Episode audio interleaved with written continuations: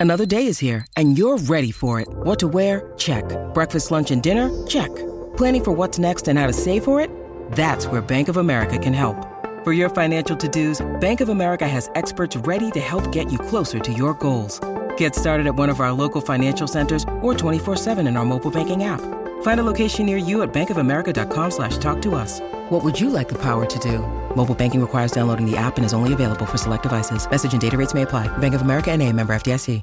From the fifth quarter studios in Madison, Wisconsin, you are listening to High School Hoops with our hosts, Steve Collins and Jake Stager. Hey, everybody, welcome to High School Hoops with Jake and I, episode 27. Before we dive into what wins games in postseason, um, I want to give a big shout out to Dr. Dish. Make sure you go over and check them out. Uh, mention High School Hoops or Coach Unplugged, and they'll give you $300 off your next purchase. Also, make sure you go over and check out teachhoops.com. Jake is also a member of teachhoops.com. Uh, is a great community of like-minded coaches who will help you through the day-to-day grind of becoming a basketball coach. Help you deal with how to deal with parents, how to do that. I know during the season we were emailing and Facebooking and talking back and forth all the time, trying to help each other out. Not only that, not only the community, it's got resources, more resources than you'd ever want. We're adding them on a regular basis. So go over and check out that.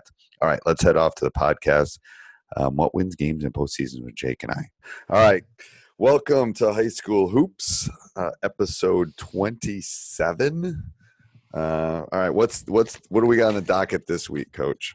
Well, we're into March, and uh, ep- episode 13 a while back was uh, about what wins games early. I think it's important now, since we're in March, to uh, ask that dying question of what wins games in the postseason. Uh, and so I'm, I'm wondering, as a, veteran coach like yourself, and I'm going to give my two cents of do you think there's any difference in regards to how you handle games in the postseason, or are there any, what I would say, little key ingredients or things that we can do as coaches to win games in the postseason? Well, I, I, I don't think you treat it a lot different than you do in the regular season. I mean, we obviously have some traditions in our program that we do just this time of year, but um, I think I the, the question was what wins games. Yep. um, I think what wins games is teams that take care of the ball, hmm teams that can hit free throws, teams that have depth. Because I can tell you, all our state championship wins when we won it, it wasn't one of my starting fives that helped me win it. It was six through ten that helped me. Somewhere along that trail, one of those people has to step up. Um, so you know that's where I think bench is really important. Um, you know, and especially if it, uh, and people are going to listen to this because it's high school hoops, and everybody has different trails to get to where they want to go. Um, but here's my theory with this: is somewhere in that trail you're going to get a bad whistle. Somewhere in that trail, something's not going to go right, and you have to have hopefully experienced that during the season. Um, but it's how you how you react to that, how your kids react to that, how you react to that, will really play into whether you're playing the next you know the next day or the next weekend or whatever. Um, so I would say I would say depth, free throws, um, you know, taking care of the ball, precision. Those things are really big. Uh, those are a lot of things that I wrote down on my notes. I wrote down ball security. We had a game on Tuesday. We lost by five, and we had 17 turnovers. Ooh, You know, you, you, you take away five or six of those turnovers, the game is over. It goes our way. right. Um, and uh, so I was why I had it down on my first thing is just overall ball security in a sense of not giving them the ball, but also controlling the game if you have to leave at the end of the game. We also we ta- often talk about on Teach Hoops this ability to grind.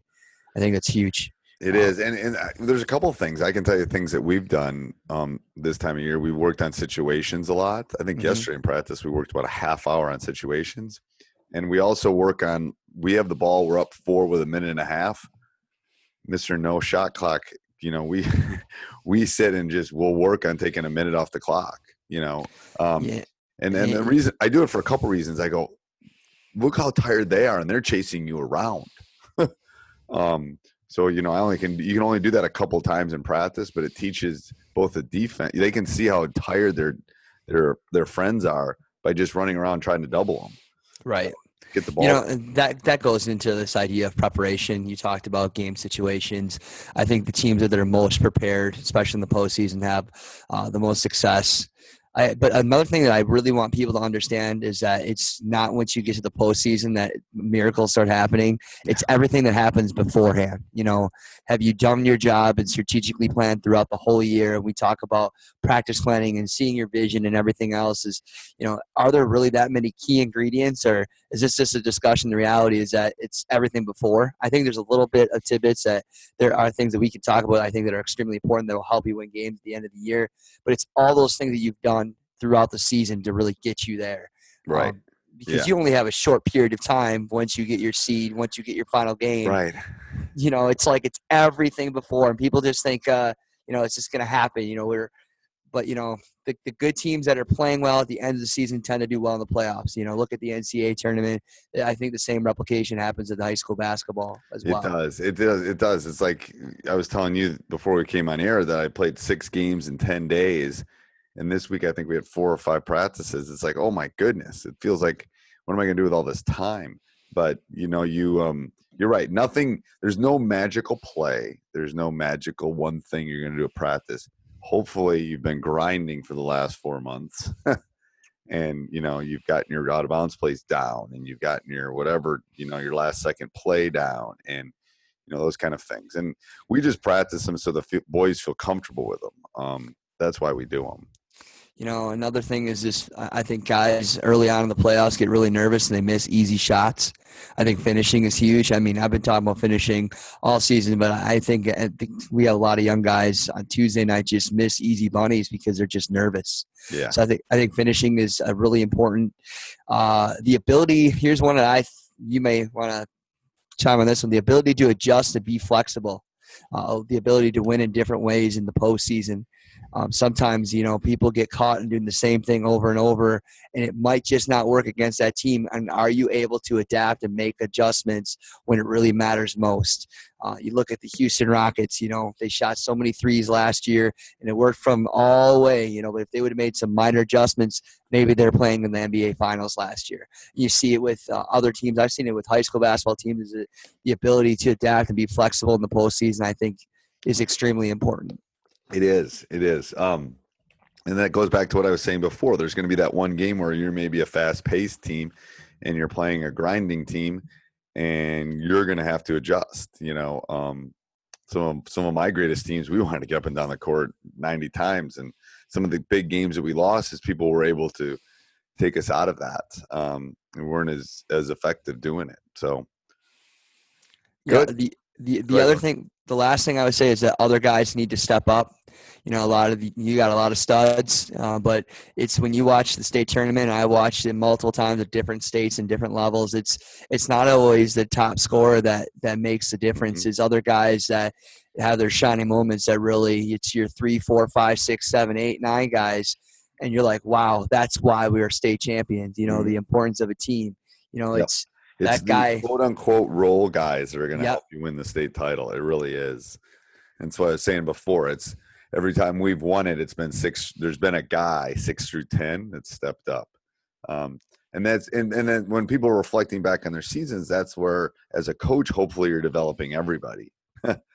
um, if you're only developing your top seven, you know you're an injury away i mean that's why you got to think you got to think long term you got to think the marathon rather than the sprint sometimes. you know or the everything before that i talked about early in, in the podcast and the ability to be flexible because you never know when that person is going to be the type of player that you need in the end of uh, in, in a big game whether it's defensively offensively inside outside um, and so you know it, it, it goes it goes a long way. Way. It does all right. Anything else? Nope. Just wanted to touch on that because everybody wants that secret recipe, but sometimes there's really not a lot of secrets to it. The six eleven kid from you know Texas or something.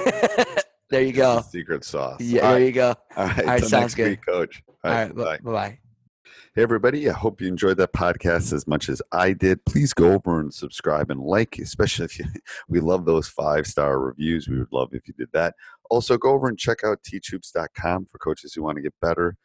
Um, 14 day free trial, uh, at least at the time of this taping, that is the case. Uh, it is a great community. It is. Um, it is one of the joys of my life at this point because I'm able to help other coaches in the coaching community through this great journey and share the things that I've been able to learn over 30 plus years. So um, go over and check it out. Have a great day.